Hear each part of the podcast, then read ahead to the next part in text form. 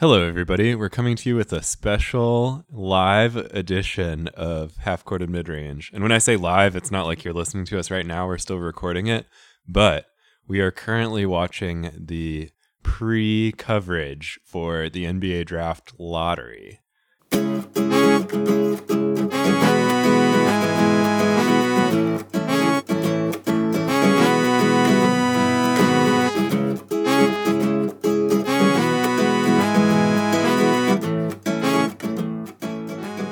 So, Ray, do you want to? Um, I, got, I have Ray here with me, obviously. Hello. Um, Ray, do you want to just give a little explanation of the NBA draft lottery and why this current moment is so important to you? yeah, so this is the most important day on the NBA calendar. I think we actually discussed that on a podcast a few years ago, maybe. Um, but this is the event where the NBA determines the order the teams will draft players in in the upcoming uh, draft. Um, and basically, the way that they do that is all of the teams that don't make the playoffs, they get a certain number of lottery balls um, that are chosen for the first, second, and third picks. Um, so that the worst team has a quarter of the balls. The, the, the I lasted this long, ladies and gentlemen. I lasted that long.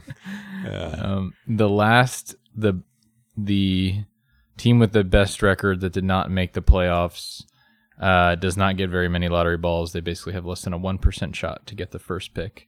Um, and so then yeah, they they they have this fancy schmancy process where like I don't know a consulting firm, maybe Ernst and Young or somebody, um, conducts this lottery uh, with team representatives present. My understanding was it was Deloitte, but I might be Oh. wrong. It could be. Oh no, I is, thought it was Ernst and Young, but Is- I. is that where Doug Colby works? uh, did he? Oh, he works for Groupon. You're right. Yeah. I. I don't know. Actually, it's a good question. Uh, I Josh have a hard time. Valuation Solutions. Yeah. Um, I have a hard time distinguishing the consulting firms in a lot of different contexts. So What would you Um, say is the best consulting firm?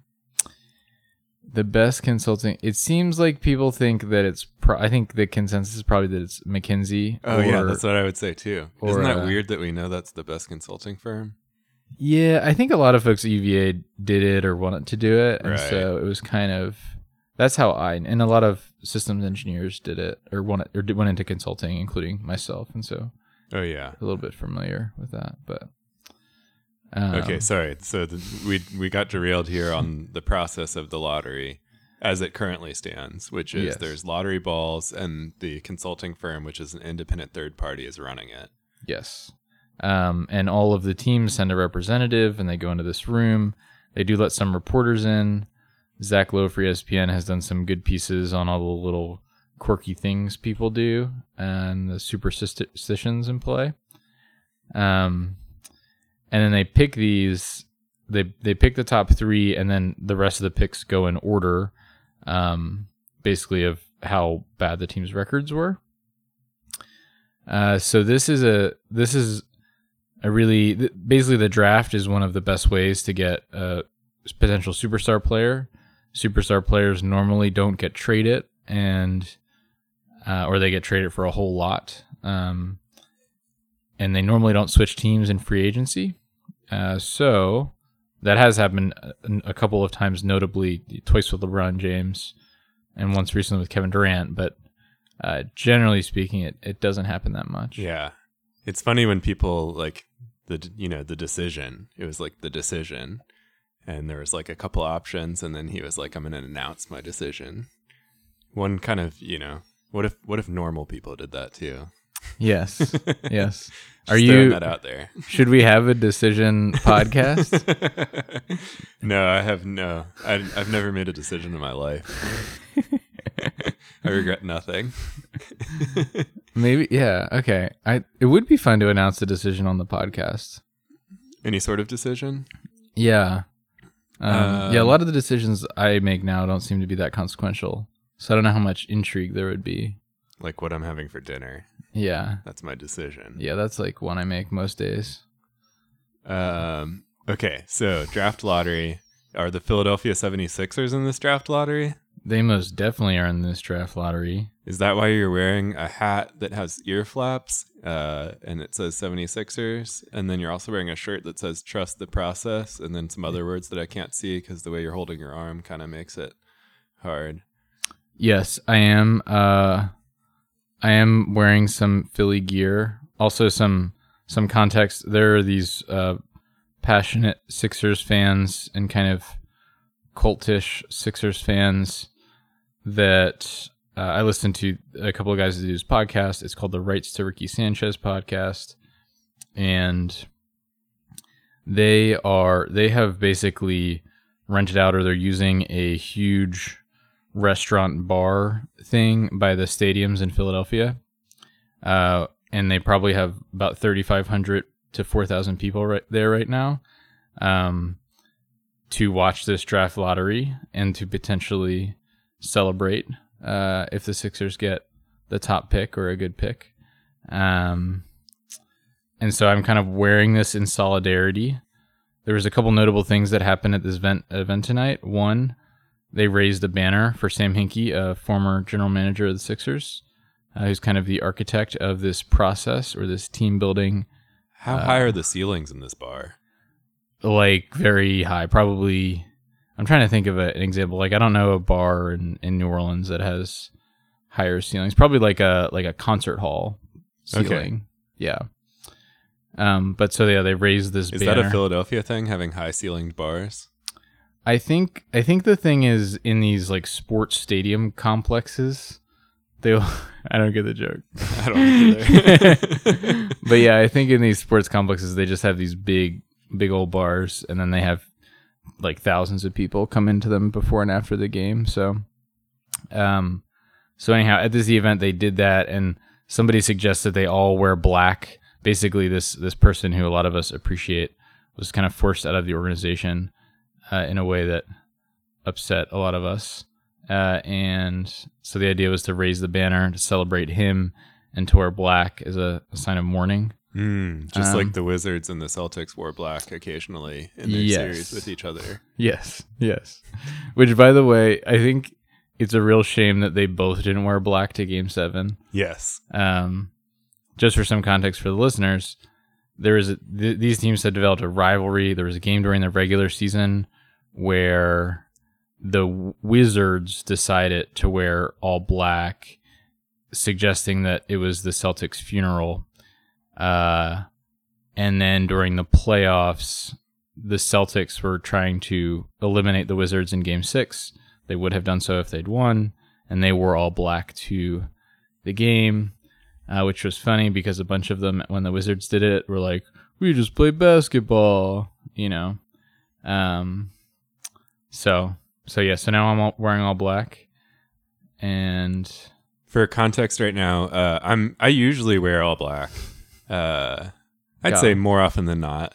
That's a lie, but I I do wear all black more often than other people do. Maybe I'm wearing black pants, uh, and I'm wearing a shirt that has a stencil of Nick Holliday's face, my former bandmate, uh, and a Dota 2 player, uh, 3K MMR. Uh, is that his handle? no, 3K MMR is like how good he is at Dota okay. Which is not as good as Guthrie. Guthrie is 4K MMR Oh, versus wow. a professional player would be like 7 to 9K. Okay, K for, so it's you know- nine K is the top you can be. No, it's like an ELO sort of system. Okay, Um, and so like, it could be yeah, you could get up higher. And like people are like going higher and higher because it's like the same as chess where there's like ELO inflation and stuff. okay. Um, anyway, that's an aside. We um, we okay. So to set the scene a little bit here, we got we got Ray over here in his full uh, funeral for Sam Hinkie, uh, Sixers support gear. Oh, before we move on for that party, we should also say a jeweler sponsors this podcast, and they gave away a six thousand dollar engagement ring.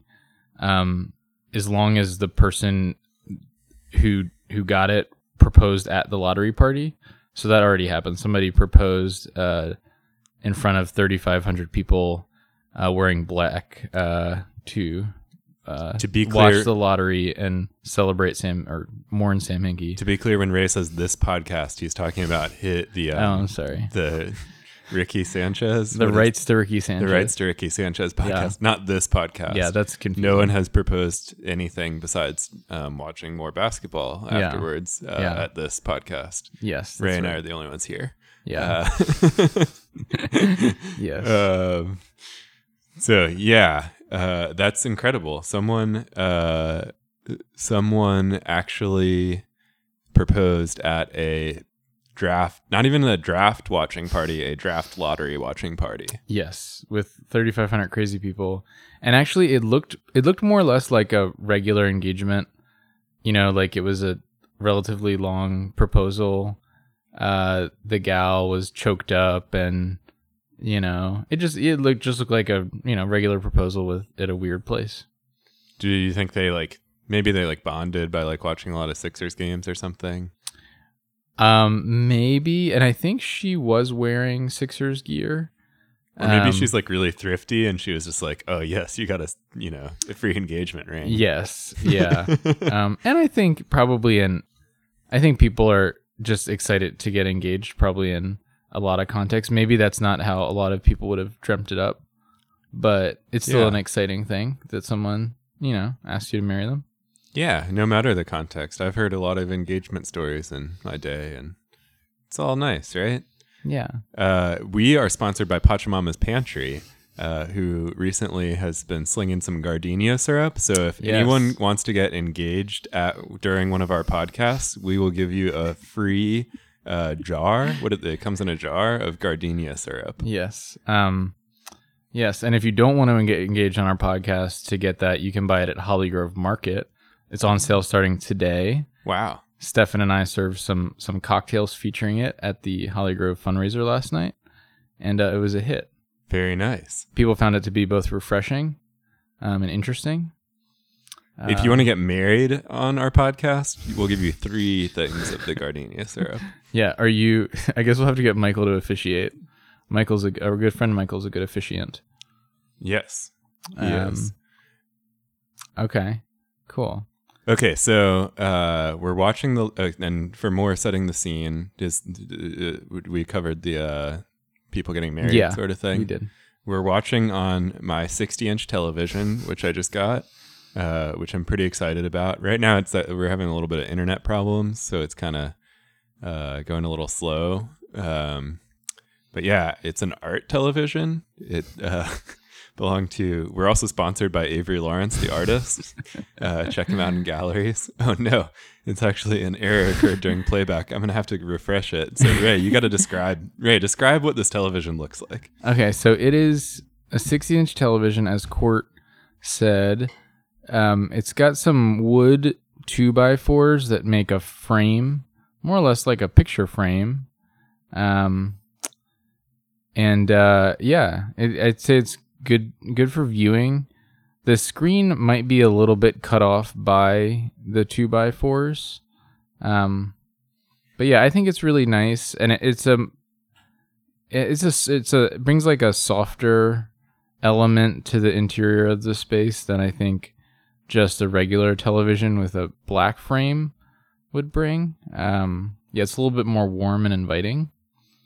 Um, it's also cutting off uh, like a painting on the wall. Um, that creates another interesting effect. This is a TV that Cortland and I were watching Dota on, which I found to be a kind of relaxing experience, although kind of stressful sometimes. Because there's sometimes all the people kind of fight each other, and then there's these little. Oh, that's what I, I can talk about while Court's doing this. So my friend had uh, my friend Kelly had a birthday party where we played um, capture the flag with these little flower bags. Uh, so you would you know standard capture the flag for the most part. You're trying to get the other team's flag. You get people out by hitting them with these flower bags that were uh, flour stuffed in pantyhose tied up. Um, and you would throw it at people, and it was it was pretty fun, and it reminded me how much it is uh, like Dota 2. And Capture the flag is. yeah, Oh, interesting. and I was thinking, because I was wondering, wear a lot of pantyhose and yeah, that's right.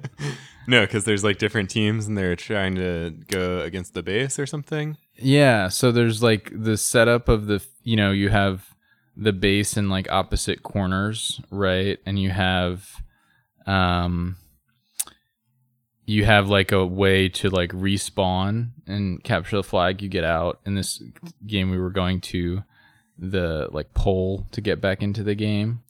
You would have to run. It wasn't like your team had to come rescue you. You just had to run to a neutral place and then respawn Yeah. from there. Yeah. I like that actually because then it gets really annoying when you have the jail and like people are like just trying to like it turns into like a fight to like try to grab people out of there. Yes. Um I agree. I agree. It was nice. So there's so yeah, there's respawning in Dota. I guess you respawn on a certain cycle. Court would know more than me, but There's all sorts of factors that go into how long your respawn time is. Actually, the most recent patch removed the uh, respawn talents, where Okay. it would have a respawn time reduction. okay. But uh, you can get an item such as a bloodstone. this is all correct. I only know this stuff because I'm wearing the Nick Holiday T-shirt right now. You're hunting Nick Holiday. Shout out to Nick Holiday. Um so what are some other there's some other elements. Okay, I think this was the biggest well actually, so you have to collect um in this the way we played, you had to collect the flower bags. Um and so like if you had two and you threw them away and you didn't get them back, then you don't have any like ammo, you know, to get people out. Oh, I see. Um so I think in Dota you have to collect things, right?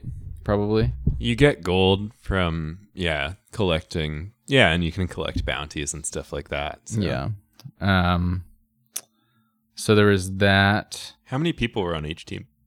Well, this is actually where uh, there's probably around five or six adults on each team, but then there were a lot of kids, um, and they had a limited understanding of the rules. I think they had a lot of uh, excitement, they had a lot of energy, they had a lot of aggression, um, but not they didn't quite understand the rules. Um, Yeah.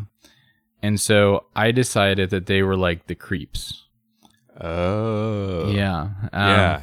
because one th- like they're just kind of always there and then they're they're definitely playing by different rules they they were on teams but we ultimately kind of just decided they're kind of neutral of things um in a so- weird way, yeah, I agree with you with this comparison in a weird way, and also I agree with it's like also like the people you play with on the internet. Like the Mm. creeps are the ones who know the rules and you are very predictable, but the people that you play with on the internet are childish and yeah just unpredictable, and you can just effectively ignore them because they're probably going to say some really atrocious stuff to you yes on the team speak. yes yes that's right um so but basically you would you know and and these kids are fast like Ailey is fast Mm. Um, Jonah has a motor. That kid, this Jonah is how old is Jonah? He's maybe four. He's, a, he's if he's not four, he's around four. But he can run for a long time. Not very fast. He has short little legs, but he run for a long time, and he will just he just won't go away. And so if you just try to jog in the corner, he just is like chugging and giggling. Um, and so they're always there, and then they can hit you with their bags, right? Oh yeah, They and can. you have to follow the But rules. But when you hit them with their bags, they don't they don't go out. They just keep coming at you, you know? And so you just had to say, "Look, this is cool, but when you hit me with the bag, I'm not going to go out either." uh, You know. little little show them how the world works. Yeah. A little mano a mano. Yeah. Manu, Emanu.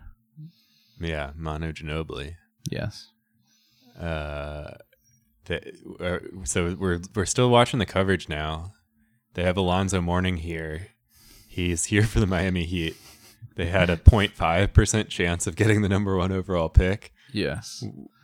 This is these are this is this draft I find this program to be really hilarious and awkward.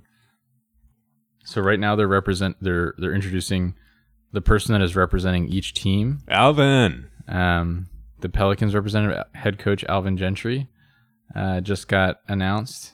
Michael Finley. Michael Finley is stone cold. He is representing the Dallas Mavericks. All right, we got Dave Joerger Zero percent chance for number one pick. That's funny because the Kings have to switch picks with the Sixers. Yes. What they really mean is he still has to be there because they could get a different pick. Walt Yes. Frazier, Clyde. Okay, so Clyde is uh, the color commentator for the Knicks like local channel, and is also just the best. And he's wearing a suit that is like, how would you describe this suit, Ray? A purple floral pattern. Is it actually? Is that a paisley pattern? I wanted to say Paisley as well. Okay, I think that's right. and it it appears they're interviewing. So they went through like various teams, and now they've stopped at the Knicks because Clyde is sort of like, oh no, they switched again. Now they're at Andrew Wiggins for uh, Minnesota. He really he really switched up his hair. Yeah, he has some cornrows. Uh, Frank Vogel for Orlando. He that- looks unhappy. yeah. They had an eight point eight percent Oh. chance of getting it. Oh my goodness! Embiid, Joel, the process. Embiid, Joel Embiid is on stone screen. cold. He's wearing a striped shirt that looks like he's from France. Uh, he is angry at the interviewer right now. no, like he's not giant- really. He he's just like is emotionless. Kanye West. Yeah. he's Uh, sitting right next to Magic Johnson. Magic Uh. Johnson disagrees with whatever this reporter is saying.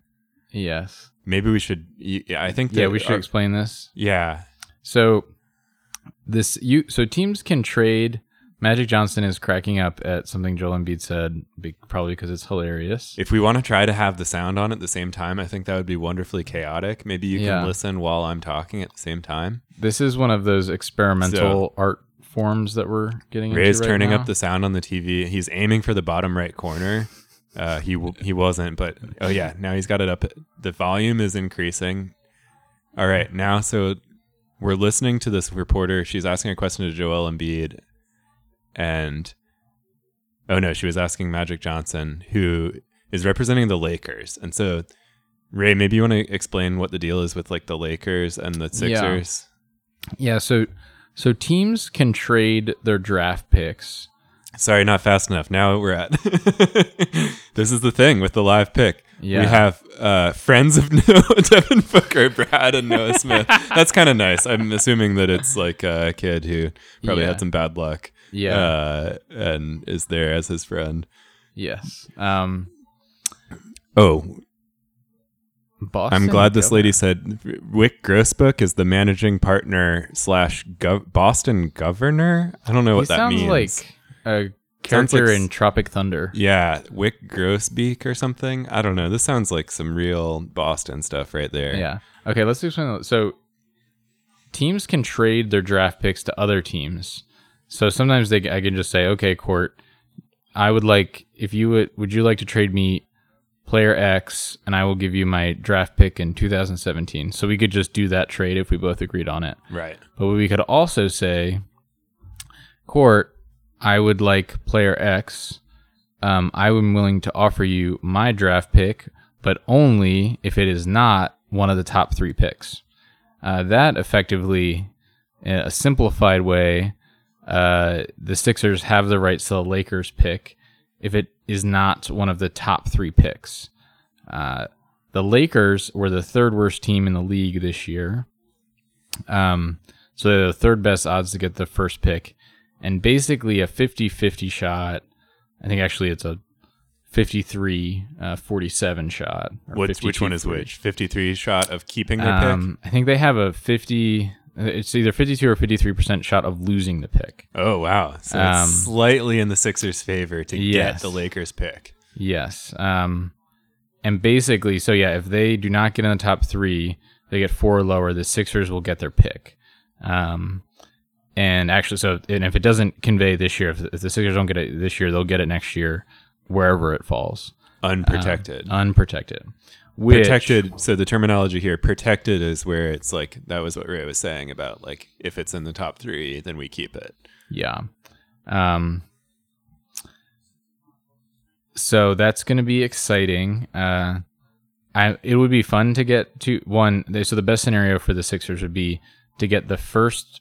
The, the Sixers also the Sixers are the most confusing team in this scenario, because they also had a trade that allows them if the Kings get a higher pick, they can switch it with their pick. Um, they got pick swap rights.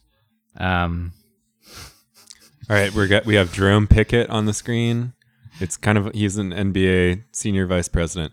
Real quick, we just want to give a little shout out to a longtime listener, dedicated listener, Amy Grainer, who uh, brought to our attention this sort of like weird NBA conspiracy theory guy.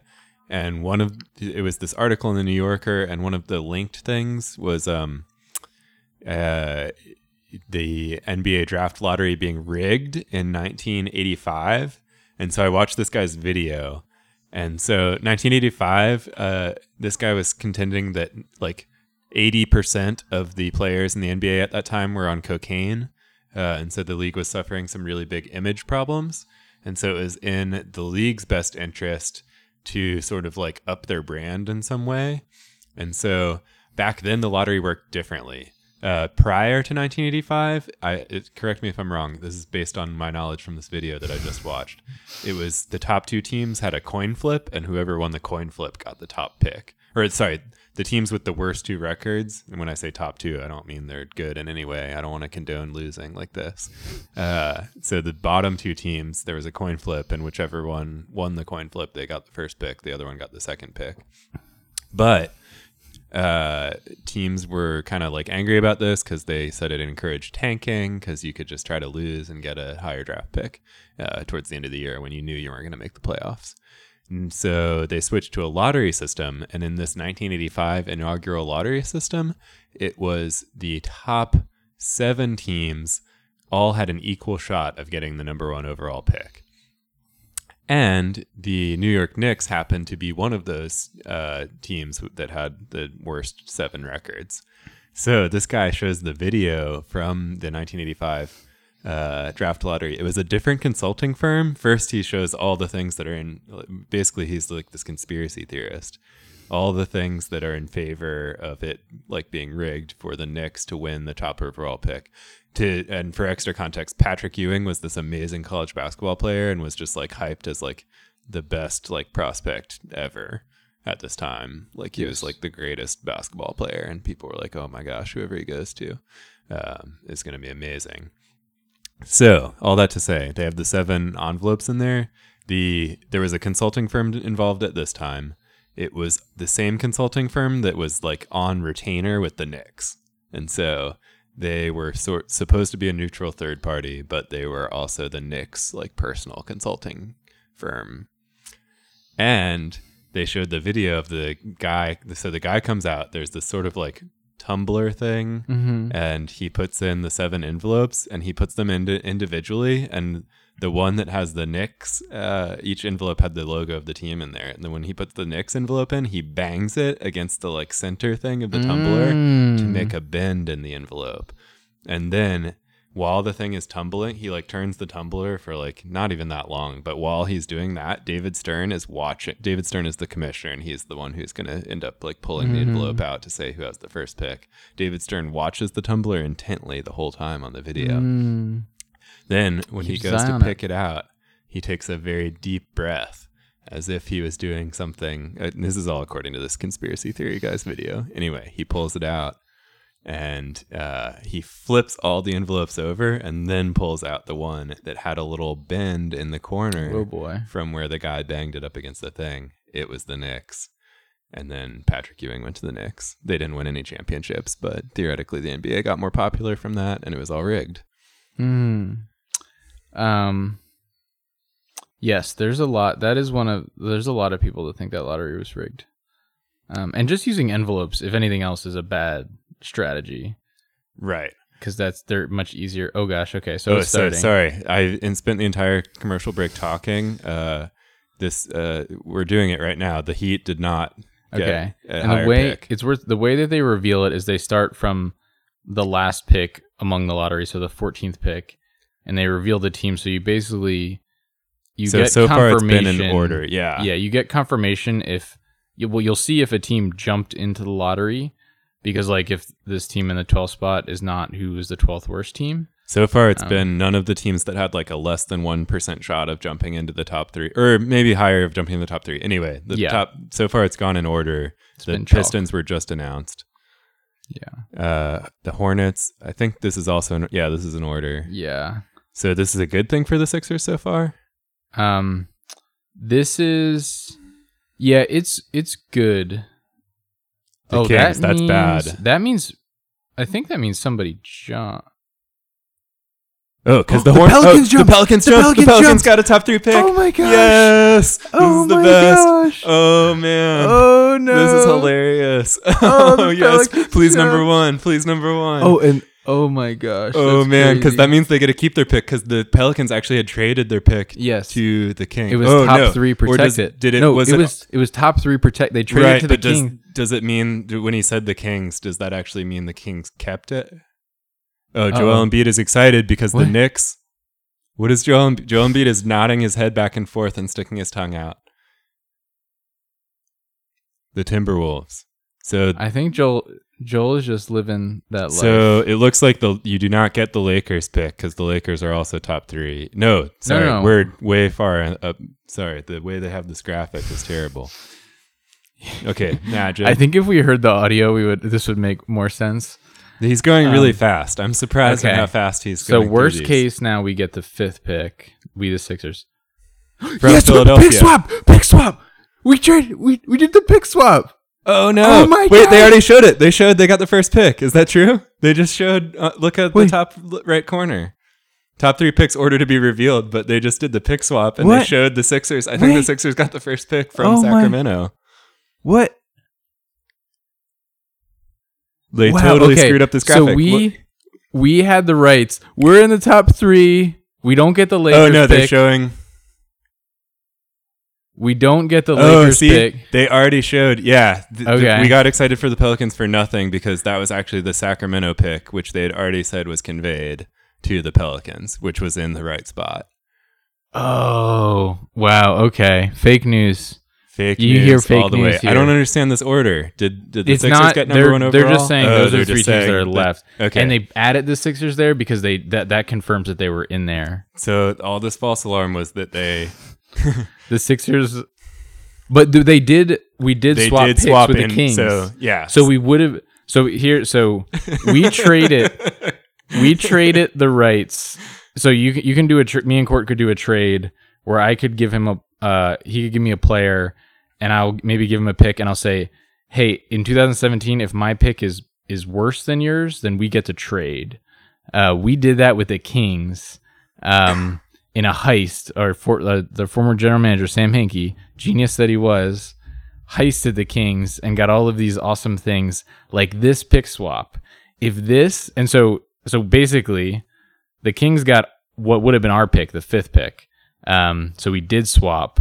Um, and now we get one of the top three picks, which is crazy. but if we get the bumped- first pick, oh, and it's the commercial now. Sorry, What- go ahead. wait, so the Suns were the top three, right? Or who is four it's right now? um who had the top three? no, I think Suns were four. So I think it was Yeah, it's but, like, Boston, Lakers, Philly. originally who. So so it would be Kings, Lakers, Boston, or Nets. right, right, but yeah, I, I mean, like who had the original? The Suns were the were the bottom three. The Suns right? were the second worst team. Okay, yeah. So the Suns were the ones who were bumped out by the Kings. Yes. And so, which was good for Philly because they would have gotten bumped down a slot from that, but instead they get a swap picks at the Kings, who were the ones who bumped the Suns Yes. out of that spot. And this was this was the event that like me and most Sixers fans wanted the most because it also makes this guy Sam Hinkie that we really adore look even smarter because he had the the he was smart enough to get these these swap rights. Um, and if this ends up being the first pick, Philadelphia is gonna go crazy. That place where those thirty five hundred people are is gonna be nuts. There's So- it is gonna be nuts. Right, and so they showed the logos, and they we're at a commercial break right now for context, and and the three teams that are in the running for the top three uh, are the Lakers, the Celtics, and the Sixers. But this is because the the Celtics are in there. They're also in the Eastern Conference Finals right now. They're in there because they made this trade a long time ago where they got all the Nets first round picks for like eternity. For Oh, gosh. trading Here away Paul. Pierce. Yes. Oh yeah, so here's the We should turn up the audio a little bit while I'm talking, uh, just so we can. Oh, hear. we got oh, the the, third Sixers pick. got the third pick. Joel Embiid rolled his eyes. Uh, it's a little bit of a disappointment, but it was good insurance still by Sam Hinkie to have that pick swap. The swap. Celtics got the The. Celtics pick. got the first overall pick and are Gosh, also I hate the playing Celtics. in the Eastern Conference Finals I right hate the now. Celtics. Ray, what do you feel Uh, right now? Well, I'm glad. I'm glad we got the pick swaps. Um, that's fun. So, and and third is third is we moved up. We went from the fourth worst to the third worst team, and that means that we will either get. I do think that there are three very good guys. Like Markelle Fultz, I think is by far the best guy, and then most people most people will probably think Lonzo Ball is probably going to be chosen by the Lakers Ugh. which I'm okay with. I don't really want Lonzo. Um, and then we then that would leave Josh Jackson for us if we want him. Who's a, I, I kind of like I kind of like him, even if he's not the ideal fit for our team. but Kansas East. yes, yes. Um, I say that because Joel Embiid, who represented the Sixers at the lottery here, uh, also went to Kansas as Indeed. Josh Jackson, the prospect. I remember another time when we did one of these um, uh, lottery sort of podcasts uh, after the Sixers got certain picks. You were super excited about Kristaps Porzingis. I just want Yes. to put that out there, yeah, which is still like you probably would have rather had him than Jahlil. Jahlil. Okafor. I would have. I think I talked myself into Jahlil, but definitely the idea. th- Kristaps always had higher upside and was a better fit.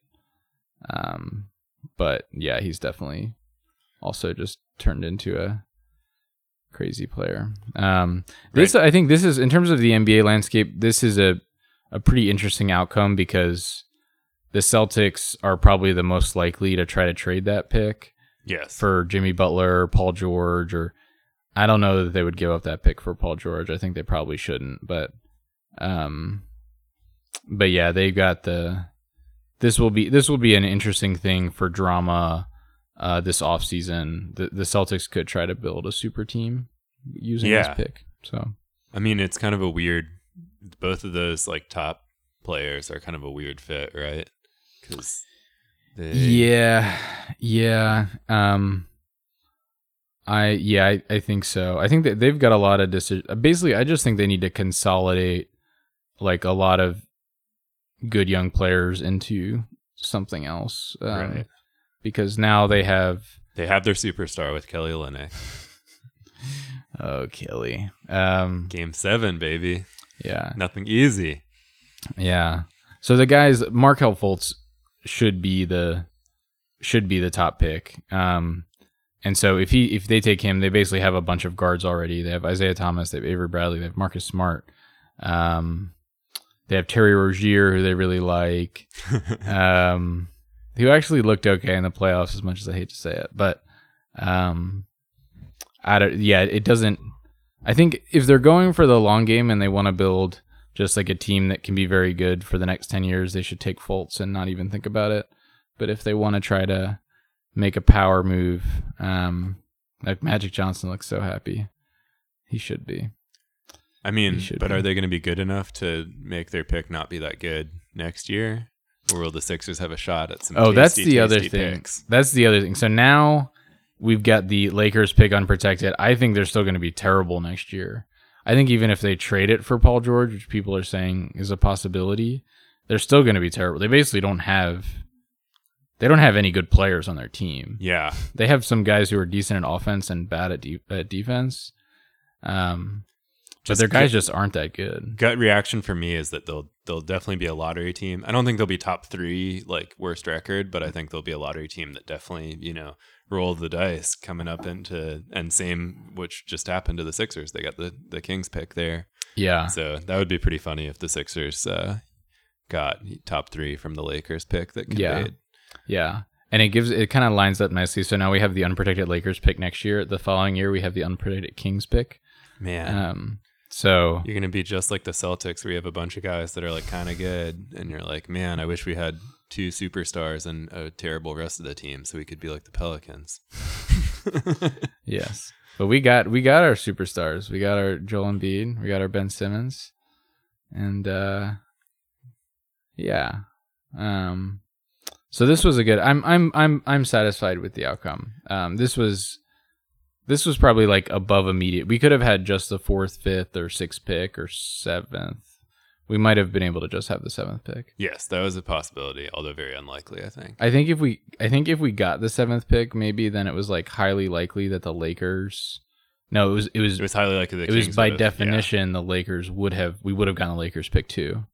Oh, because- they would have to get bumped out. Yeah, because there would have had to be three teams that jumped in front of us. Yeah, Yeah, whatever I saw, I saw um, when it when I so I ran. Ray has been running the lottery a bunch of times. I ran it a few times. I'm not gonna lie. Today, at, uh, at, at my lunch break at work, uh,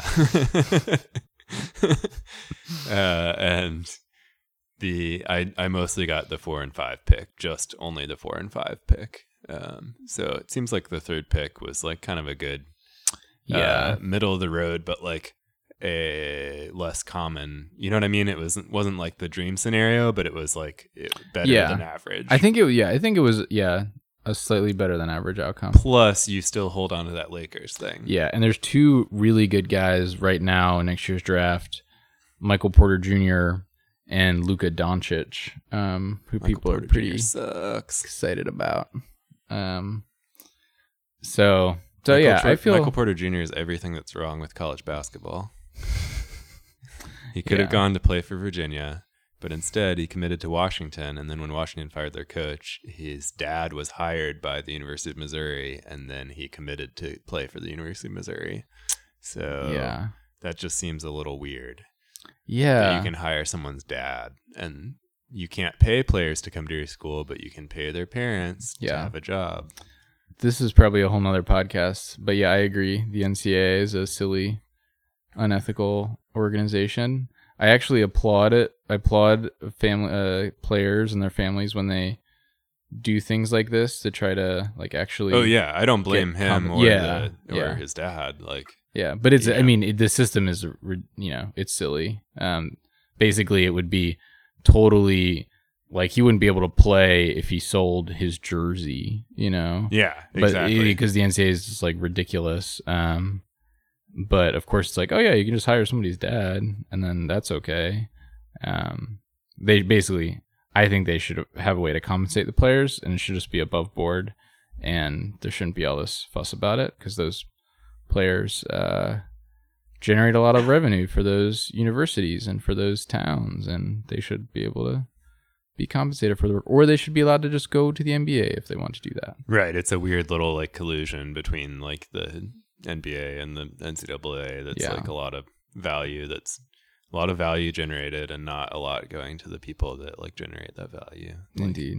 Yeah. some shady some shady practices but yeah Yes. just check in check in on another podcast to have a big old rant about that from ray just a full hour of ray ranting about, NCAA takedown. yeah um, featuring josh myers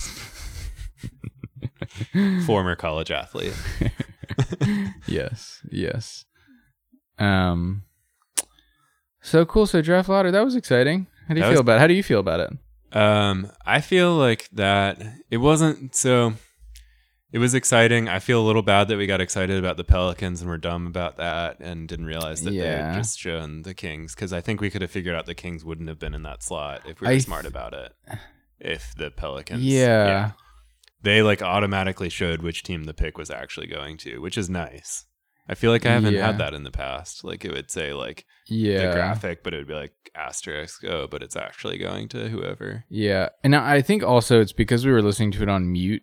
The way they flashed to Gentry, like that's I think what was signaled it for me. I was like, oh, that was the Pelican slot, yeah and they, They flashed to Gentry to show that like, oh, he didn't. But I just we just I just misinterpreted. I'm not sure whether they flashed to Gentry or not, but they didn't flash to the Kings guy. Like they just skipped anything. Mm. I think they were just showing like general studio scene. Yeah. It was like an, enough where it was like, oh my god, like what happened? Because we were super like the four picks before that, we like knew it was going in order. Yeah. it was like going according to script. Yeah.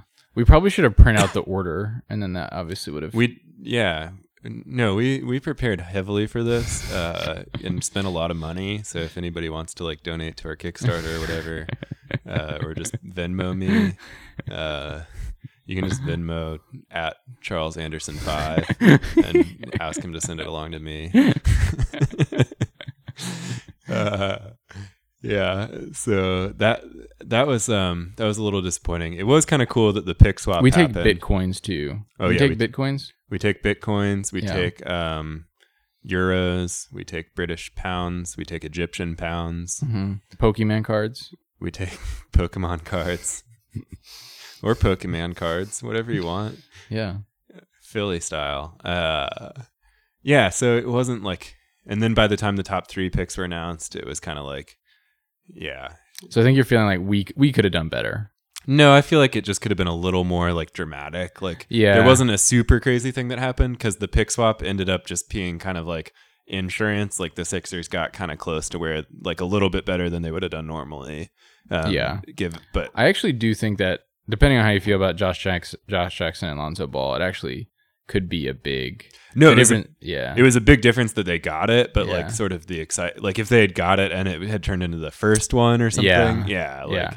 And I would say for me, just even the fact that the swap happened, basically the goal of the lottery, if you guys are going to become lottery fans, if you're rooting for a team, is they get to the they go to a commercial break before they do 14 through 4 and then they go to a commercial break. And so the goal is to get to the commercial break. That's the goal, you know. And so I got there, I had that excitement that they could get the one pick. I had the excitement that the pick swap happened. So that was pretty much I feel satisfied, you know. I, yeah, I, yeah, it was a good one. It was Yeah. a good one. I feel satisfied as well. I'm excited to see, you know, sort of what happens with these picks and whether I, I think the Lonzo Ball thing will be interesting. I assume the Lakers will just take him, but he seems like somebody that's a whole mess of nonsense with him. Yeah. Uh, because his dad for context his dad is like just this crazy guy who like says all sorts of not you know crazy stuff all the time. Yeah. His dad and, and just kind of it's is he's basically saying things if he just said silly things that would be less bothersome. But he basically says things that puts his son in an awkward position. Like we're watching Steph Curry right now and I think he said that his son is better than Steph Curry and things like that. And you know he's I don't know he talked about how his kids are going to be better than LeBron James' kid because they had to like work harder for it or something or other. I, it's just all these things that I think is going to make it hard. It's going to, it's just like not going to be fun for Lonzo to have to deal with. yeah But by all accounts, he's not like, he seems like there's been no, he's, he's not like He doesn't said or done nonsense, anything yeah. that like would cause you to, you know, think that he's a troublemaker or, or whatever. And even when that does happen, there's lots of times like lots of false things about that. But all by all accounts, he was like a awesome guy, and he changed the way UCLA played. And um, he So- seems yeah he seems his whatever his confidence level is it's merited you know all Yeah. these guys you gotta Yeah. have good confidence and it seems like he has that so yeah, regardless of his dad saying all these it would be it would yeah i can i imagine it would be hard to have your dad sort of saying all those things yeah, when you were the one who was like actually generating the spotlight with your actual play. yeah, Um, all right, so yeah, you've mentioned Steph Curry. It looks like we're uh, just at the start of Game Two here of this Western Conference Final. We have previously submitted our picks to this uh, sort of betting, uh, well, not real betting, but uh, prediction sort of uh, game. So we even we usually so and usually in these podcasts we do each round we'll do like a, a preview. Um, but in this case, we couldn't do a preview because the Eastern Conference playoffs hadn't finished in time for Game One of this series. hmm So this the Golden State is already up one, and a bunch of crazy stuff already happened. Steph Curry's beard. I know so- there's something about like glass houses and throwing stones. Steph Curry's beard looks pretty garbage. I'm Oh, just gonna say actually. I was surprised how full it is. I and someone commented on this, but before it didn't seem like he could grow that much facial hair. This seems like a new Mm. development. Mm, interesting. Yeah, What sort of things would make you grow a more full Um, beard? Shirley Temples. Um, yeah, there there are definitely insinuations that uh it was related to some kind of performance enhancing drugs. Um, Because he didn't make it through the whole season last year when he had Yeah. that little skimpy beard. Yeah, and he had these. He had these. Uh, yeah, earlier in his career, he had lots of ankle issues, and a lot of times, actually, st- the the classic perception of steroids is that you'd use them to get stronger. But what really people have found out is that most of the time, athletes were using them. They're using them to heal quicker, um, and maybe build strength and uh, things that were chronically injured. Uh, so. I actually don't want to cast any aspersions Steph Yeah, Curry is using steroid, steroids, but that was the idea. It does seem like he is able to grow uh, significantly more facial hair. You know, Um, I mean, I, I don't also want to cast any aspersions on him for that. Yeah. Other, Yeah. you know, just acting silly or something, sure. But, yeah, yeah, Uh, I don't, yeah. I also don't think so. I also think, you know, how old is he? He's a little bit younger than us, right? yeah. He's My beard probably kind of got a little bigger when I was 29 ish, maybe. Yeah. Yeah, Like, yeah. I think once, as you're going up to like 35, your beard gets bigger and like more and more full, maybe. yeah. That seems totally possible, and I actually I like it. I think it's a nice looking beard. if it makes him happy and it's not hurting anybody else, you know, I'm down with it. Speaking Yeah. of ankle issues and I think his beard else, is better than Durant's beard. I don't. Yeah, I don't Speaking really of like. ankle issues and not hurting anybody else. I well, we should probably maybe we should just say what our predictions were here. okay, so let's go through our predictions. Uh, Ray, it looks like I'm looking up the form right now on my phone, and it looks like you had uh, Golden State in a sweep. I did. Um, I had picked the the Warriors to sweep the first two series, and they did. And I've kind of thought going into the playoffs that, especially if Durant was healthy, that this team was just incredibly good and unstoppable. Um, so I wasn't like I thought. Basically, them sweeping through the playoffs, going sixteen and zero, which has never happened, was was actually a possibility. Um, so in this, I actually thought rationally that the Warriors in five was probably a more likely outcome, but I just was kind of like, I'm gonna just roll with it, go Warriors with four, Warriors in four, and I do think that they're substantially better than the Spurs. And Kawhi had sprained his ankle in the last series. Kawhi, uh, Leonard, the Spurs' best player. Um, and so I just went Warriors in four. Yeah. I uh I agree that I think they're definitely a better team. Um I ended up going with Spur uh, sorry, not Spurs at all. I went Warriors in 5, which is a slightly more confident vote for the Spurs. Um and I went with that because even in their in their closeout game against Houston, Kawhi Leonard, their best player, did not play, and they managed to seemingly demoralize the Rockets into Mhm. like just playing really terribly. Um, and you know, like they have some other good players. LaMarcus Aldridge, Patty Mills is good. Pau Gasol used to be really good. They have like these guys that are like, and you know, they have they they're the system team. Yeah. They have a good coach. I figured, and and previously I picked the Warriors in five and the Warriors in five. Uh, in this sort of like, oh man, they'll just have like one really bad game and like Yeah. they'll lose that one. And the Spurs also had beat them two to one in the regular season series. So like, with uh, with Kawhi, it seemed like they would be pretty fine to win at least one game. yeah. Uh, it seemed, you know, and just like. pr- Like actual probability wise, that was probably the best bet. yeah. Um, but I respect that you just kept with what you know. You let it ride, basically, with your Yeah. predictions. I also thought it would be more fun to root for. Like if they go into the finals not having lost a game, that'll be pretty exciting. I hope they go up 3-0 on the Cavaliers, and the Cavaliers come back and beat them. Steph Curry cries. Um, actually, that would be so. If they were, if they were up 3-0 and they had basically, if they were fifteen and zero, and then the Cavs came back and won the last four, that would be bananas. Oh my gosh, that would be so nuts. Unfortunately, also, well, it's kind of unclear whether the real Josh Myers or the fake Josh Myers has tainted uh, the Spurs or just tainted Yes. everybody but the Warriors. Yes.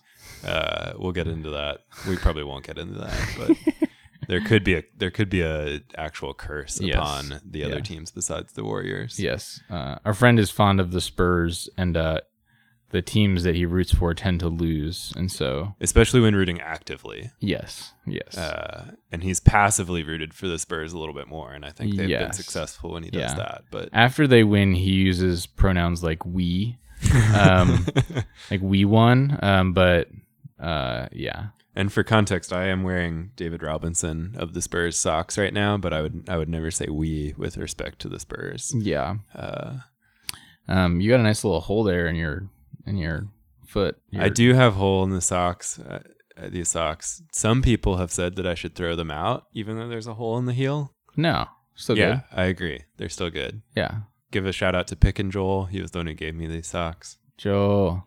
Oh, I should have worn my Allen Iverson. Joel also gave me Allen Iverson socks. I think they would have been a nice accessory for tonight. And when A- Ray says Arn Iverson, he means.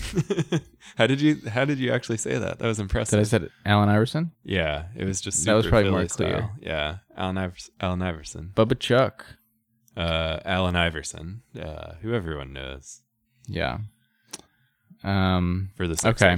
So you went Warriors in four. I went. Sorry, you went Warriors in five. Right, I went and- Warriors in four. Yeah. Um, I still think both are in play. I have a Kawhi. Kawhi's. So there was a controversial play in the first game where Kawhi Leonard, the Spurs' best player, went up for a jump shot, and he was being guarded by Zaza Pachulia. The Warriors' best player. not quite the Warriors' best player. Um, Nothing easy. Game Uh, seven, baby. but an interesting fella, uh, and he's known for being physical, if nothing else, um, and scrappy. Uh, and he, as Kawhi jumped, you know, he was going towards Kawhi to contest the shot, but as Kawhi jumped, he basically kind of continued, um, like underneath him, and then uh, land Kawhi landed on him and sprained his ankle really bad, and yeah, what do you think about that play, Court? So I looked it up actually today, um, just because you had mentioned it in a different email, and I I did not see that game live because I was playing a soccer game at the time. Um, otherwise, I totally would have watched game one.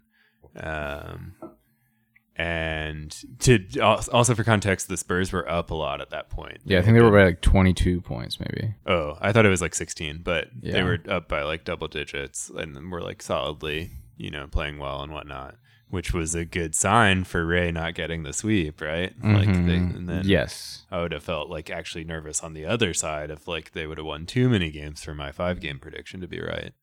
Um.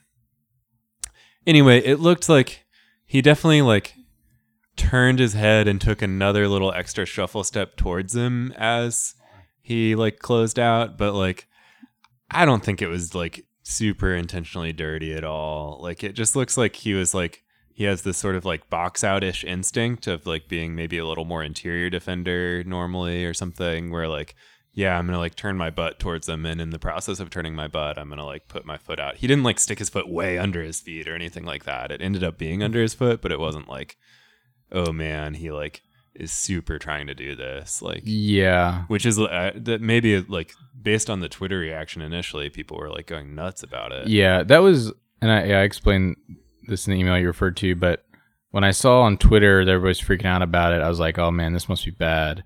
And then I watched it, and it didn't, it didn't look that intentional at first glance. But then ha- some folks kind of broke it down, and basically, once the guy is up in the air as a defensive player, you're generally trying to like not go towards him so you don't foul him. mm, Um, and there's like there's a, there's a kind of illogical motion towards Kawhi that doesn't really make sense from a defensive perspective. right I think the box out thing kind of actually could make sense. yeah Um, but he wasn't.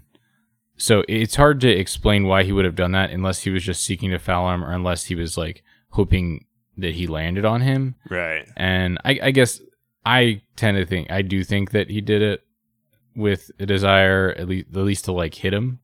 Um, and I think it also is convicting me. So the coach of the Spurs, Gregg Popovich, who's re- incredibly well respected uh, and thought of probably as the best coach, he came out and put he just came out and put him on blast. He went on this like two minute rant and he talked about how Zaza has always been a dirty player. he's like ask all these other guys about Zaza, um, and and he was actually saying like Jaja. I don't know if that's how he says it, but that's how Pop was pronouncing it. Yeah, sounds Um, right. And basically, He's like Georgian or something. yeah, uh, country, not the state. Yeah. Um, and uh, basically, if Pop was going to put him on blast that hard, I feel like at least Pop thought that it was intentional. Yeah, Um, and and as many people have noted, he knows one since he coached Bruce Bowen for Yes. so long. Yes, that's another story. It's totally ridiculous. Actually, somebody pulled up these hilarious quotes where, where you know, reporters like ten years ago were like, "So yeah, Bruce Bowen, he kind of keeps sticking his feet under these guys, and they bust their ankle. What's up with that?" And he just like gets so defensive and goes super hard in defensive Bruce Bowen. And Bruce Bowen, like, He had some Every- egregious ones. yeah, everybody knows he was like the dirtiest player.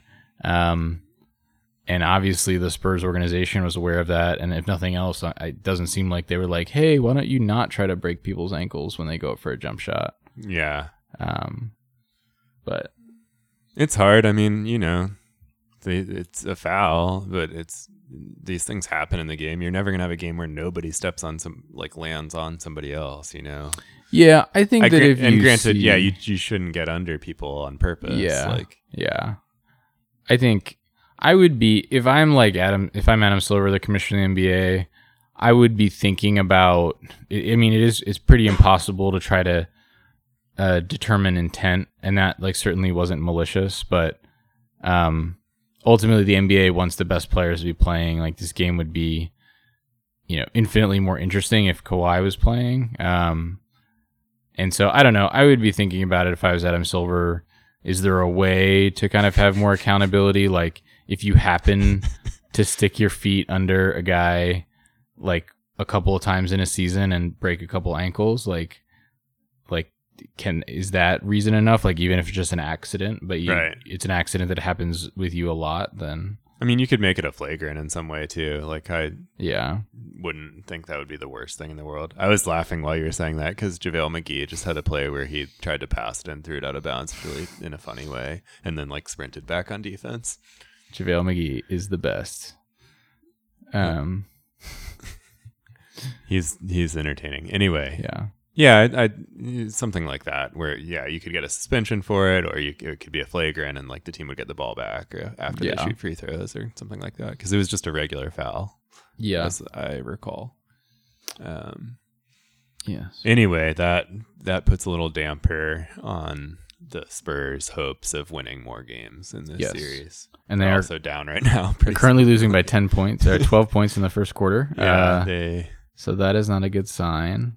And they yeah, they just they don't really Manu Ginobili, who has the ball right now, uh, he's one of their only guys that really kind of can create shots and he's like forty years old.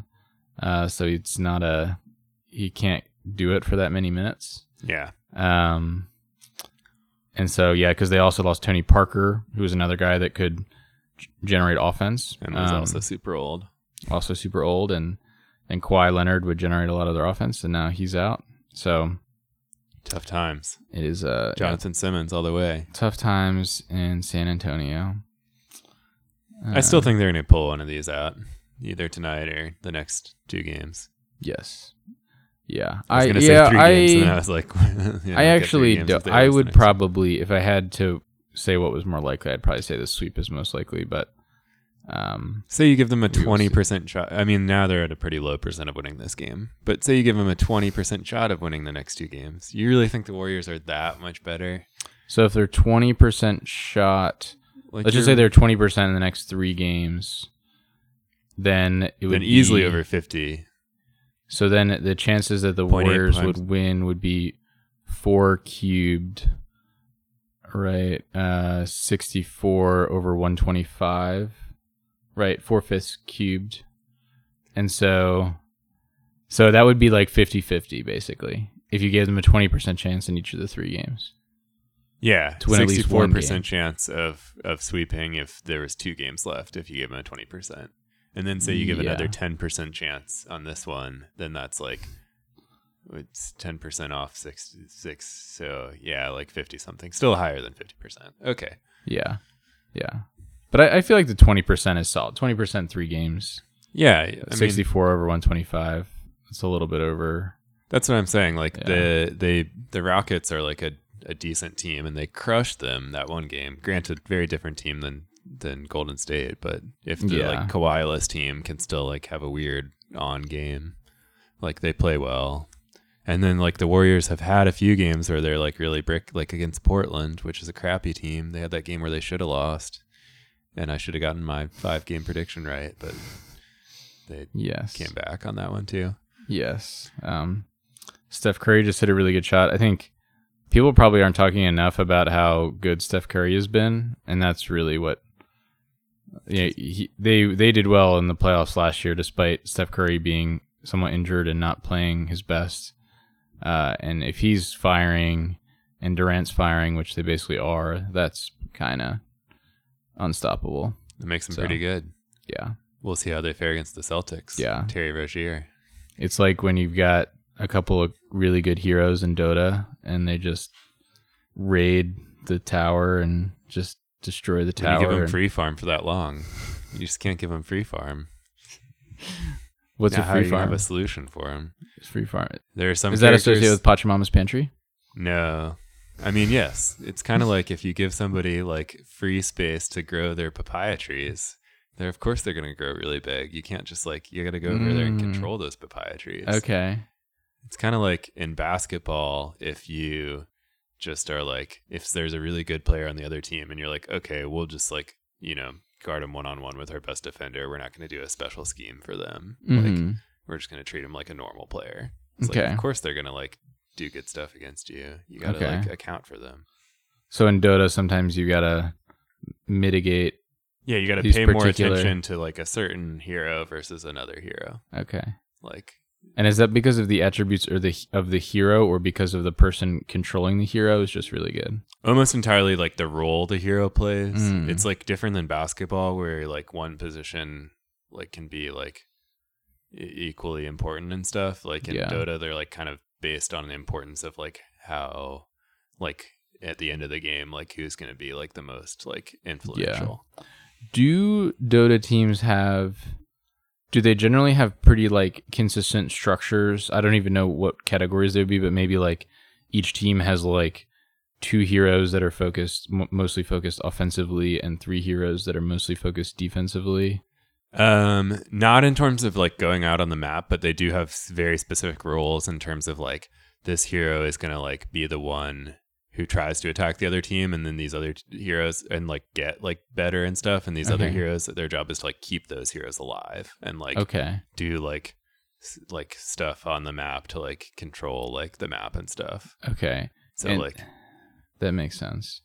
And is one of those like is the best Dota does the best Dota player tend to be a particular role Yes. most okay. generally and i don't know if it's like actually and it's also kind of unclear there's no like advanced statistics weirdly even though it would be really easy to do with like Yeah. computers it's also like the rules change a lot so that makes it really hard to analyze because like each new tournament there will be like sort of a new set of rules because like they want like other players to keep engaged and so like they'll have a patch like each new tournament like big tournament Okay. and so like that makes it hard to like compare across eras it's like maybe this player was good at this certain Okay. patch and another player was good at another one okay, that's interesting. generally based on like sort of ego and stuff like the the there's kind of like two top like roles and like the best players like the ones with the highest uh, matchmaking ranking which is the elo score for them they'll play one of those top two like um like start off the game kind of weak and need like help and like the other players help them and then became become strong at the end of the game Okay. and like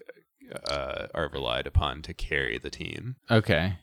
Okay, that makes sense. So one or two of the player one player could have a quarterback like outsized effect on the success of their team. Yes.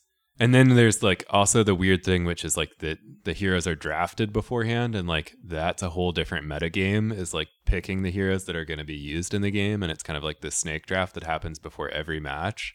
Um, and the player, it's based. A player will do that, but they'll have uh, support from their other team mates to like pick the heroes, and that can have a big influence too. So it's kind of like a separate sort of. That's also important. The team captain will do that, Okay. and that's not always the person who plays like that or is the best like mechanically skilled at like clicking the buttons and stuff. Yeah. Would the would you say that the the kind of the scale, the impact of these patches, would it be? Would you say it's like bigger or smaller than if, say, in any given NBA series, they could say, okay, we're not going to have a three point line. Ooh, I think so. Like there was a big one that happened recently that like maybe like once every like three years, something like that. It'll ch- Like a big, like super big change like that. But like once every tournament, they might like change like the shape of the key or something like that, or Okay. like they might change like the five second rule to be like the six second rule. Okay. like weird like small stuff that you'd also just kind of like have to remember too. Yes. Like because it's muscle memory. yeah, muscle memory sort of thing. Yeah. Um, yeah, so it it's complex. Yeah. Kinda- yeah. Anyway, Like watching Daria uh, Dario Saric is a rookie for the Sixers this year. I surely talked about him, but he played European basketball, and they have, they have slightly different rules. Um, and so you would see him basically do it the way you know things that are permissible in Europe that are not in the NBA, um, like offensive goaltending. I think is the the biggest one. yeah, Um, pulling the ball off the rim, Yeah. Um, being soft. That's How permissible in Europe. you and- bite your tongue. Um, that's gonna that's gonna give me a ton of fans. People love calling Europeans soft. Um, Dario Saric, for the record, he had like multiple teeth uh, knocked out of his mouth, and he just kept playing in Europe. Uh, he is a he's a tough he's a tough dude. That's uh my thinking. Yeah, I mean, probably tougher than me. Yes. Not hard. Yes. Um. All right, so that's uh that's our little esports roundup there probably. Uh we went over the Western Conference Finals. Do we want to do our uh, Eastern Conference Finals predictions here? Uh. Yes. Uh. So I. I actually don't have what you picked for that series. Uh, Okay. I haven't seen it yet. And but you've made a you've made a prediction. Yes, I've Okay, submitted my prediction. Cool. I have also. So I stuck with a similar theme. Uh, went with Cavs in four, even though I th- maybe my head says Cavs in five is more likely. Um, so the Cavs are playing the Celtics next round. The Cavs have had like a lot of time to rest. The Celtics just finished a really hard fought series with the Wizards. Um, after a hard fought series with the Bulls, and the Cavs have basically uh, they demolished the Raptors last series and they swept the the Pacers, albeit they didn't win those games by that many points. But um, yeah, I think the Cavs are just a beast. They're just a they're machine, and LeBron is like warming up and turning into uh superhuman. Um, and I just they're just a much better team than the Celtics, and they're going to be well rested. And uh, I don't think the Celtics match up well with them. So yeah, I went Cavs in four. What'd you What'd you go with? Nice. Um, I had previously seen that Zaza Pachulia uh, little sticking a foot under a jump shooter, and I said if he can stick a shoot a foot under a jump shooter, then surely Kelly Olynyk can stick his foot under all sorts of jump shooters. Yes. Uh, I went with Cavs in seven. Um, I also don't really know how the scoring system works in this thing that we're in. Apparently, the conference finals are worth a lot, a lot more. I did not know that when I was picking this, but I'm kind of okay with it. Um, I'm pretty far down in the standings, so I think I need to make some more bold moves. And I've been also just like when I pick sort of the safe thing, I've picked like the one off of the safe thing on all Yeah. of these series, and you get a lot of points for getting the series length right. Um, and I've just been terrible at getting the series length right. Yeah. So I ended up going for that little outlier, Cavs in seven. I definitely think the Cavs are like way better. I think before Kawhi Leonard, Kawhi Leonard got injured, the Cavs were like as better than the Celtics as the Warriors were than the Spurs. Uh, at least on the on one order Yeah. of like as better. yeah. Um, but I think like some weird stuff could happen, you know, and and then if that does happen, then possibly I um, can gain some points. And I think if I lose the series length right, if I get the series length wrong, then I won't be like in last place by a lot, I think I'll still even be like not in last place. Mm-hmm. And this one, you have to win first place to get the prize, which is a trophy from the last place person. Um, so I figured if it's a, a weirder outcome and I get it right, then I could be like in first going into the finals. Mm. And in the finals, it changes in this whole different game where you like wager numbers of points on individual games. Yeah. Um, and so yeah. I just wanted to set myself up well for that. In terms of like actual, like if I was like picking like based on what I think would happen, I would say yeah, five games would probably Yeah. be my guess. Yeah, I think Cavs and Seven is a good like higher variance pick. I think that was sound reasoning. And like Um, I picked it kind of late at night, and I was also just kind of like, um, what would make Ray angry? Yeah, thanks for experiencing this uh, with me, uh, Cortland and uh, listeners. and uh, Um, we'll hear, you know, thanks we'll for probably- listening to everyone, and we'll do a little uh, finals preview. I think will be Yeah. our next one. And we'll probably talk about the draft before it happens. Yeah, thanks for listening. Bye. Have a good night. thank you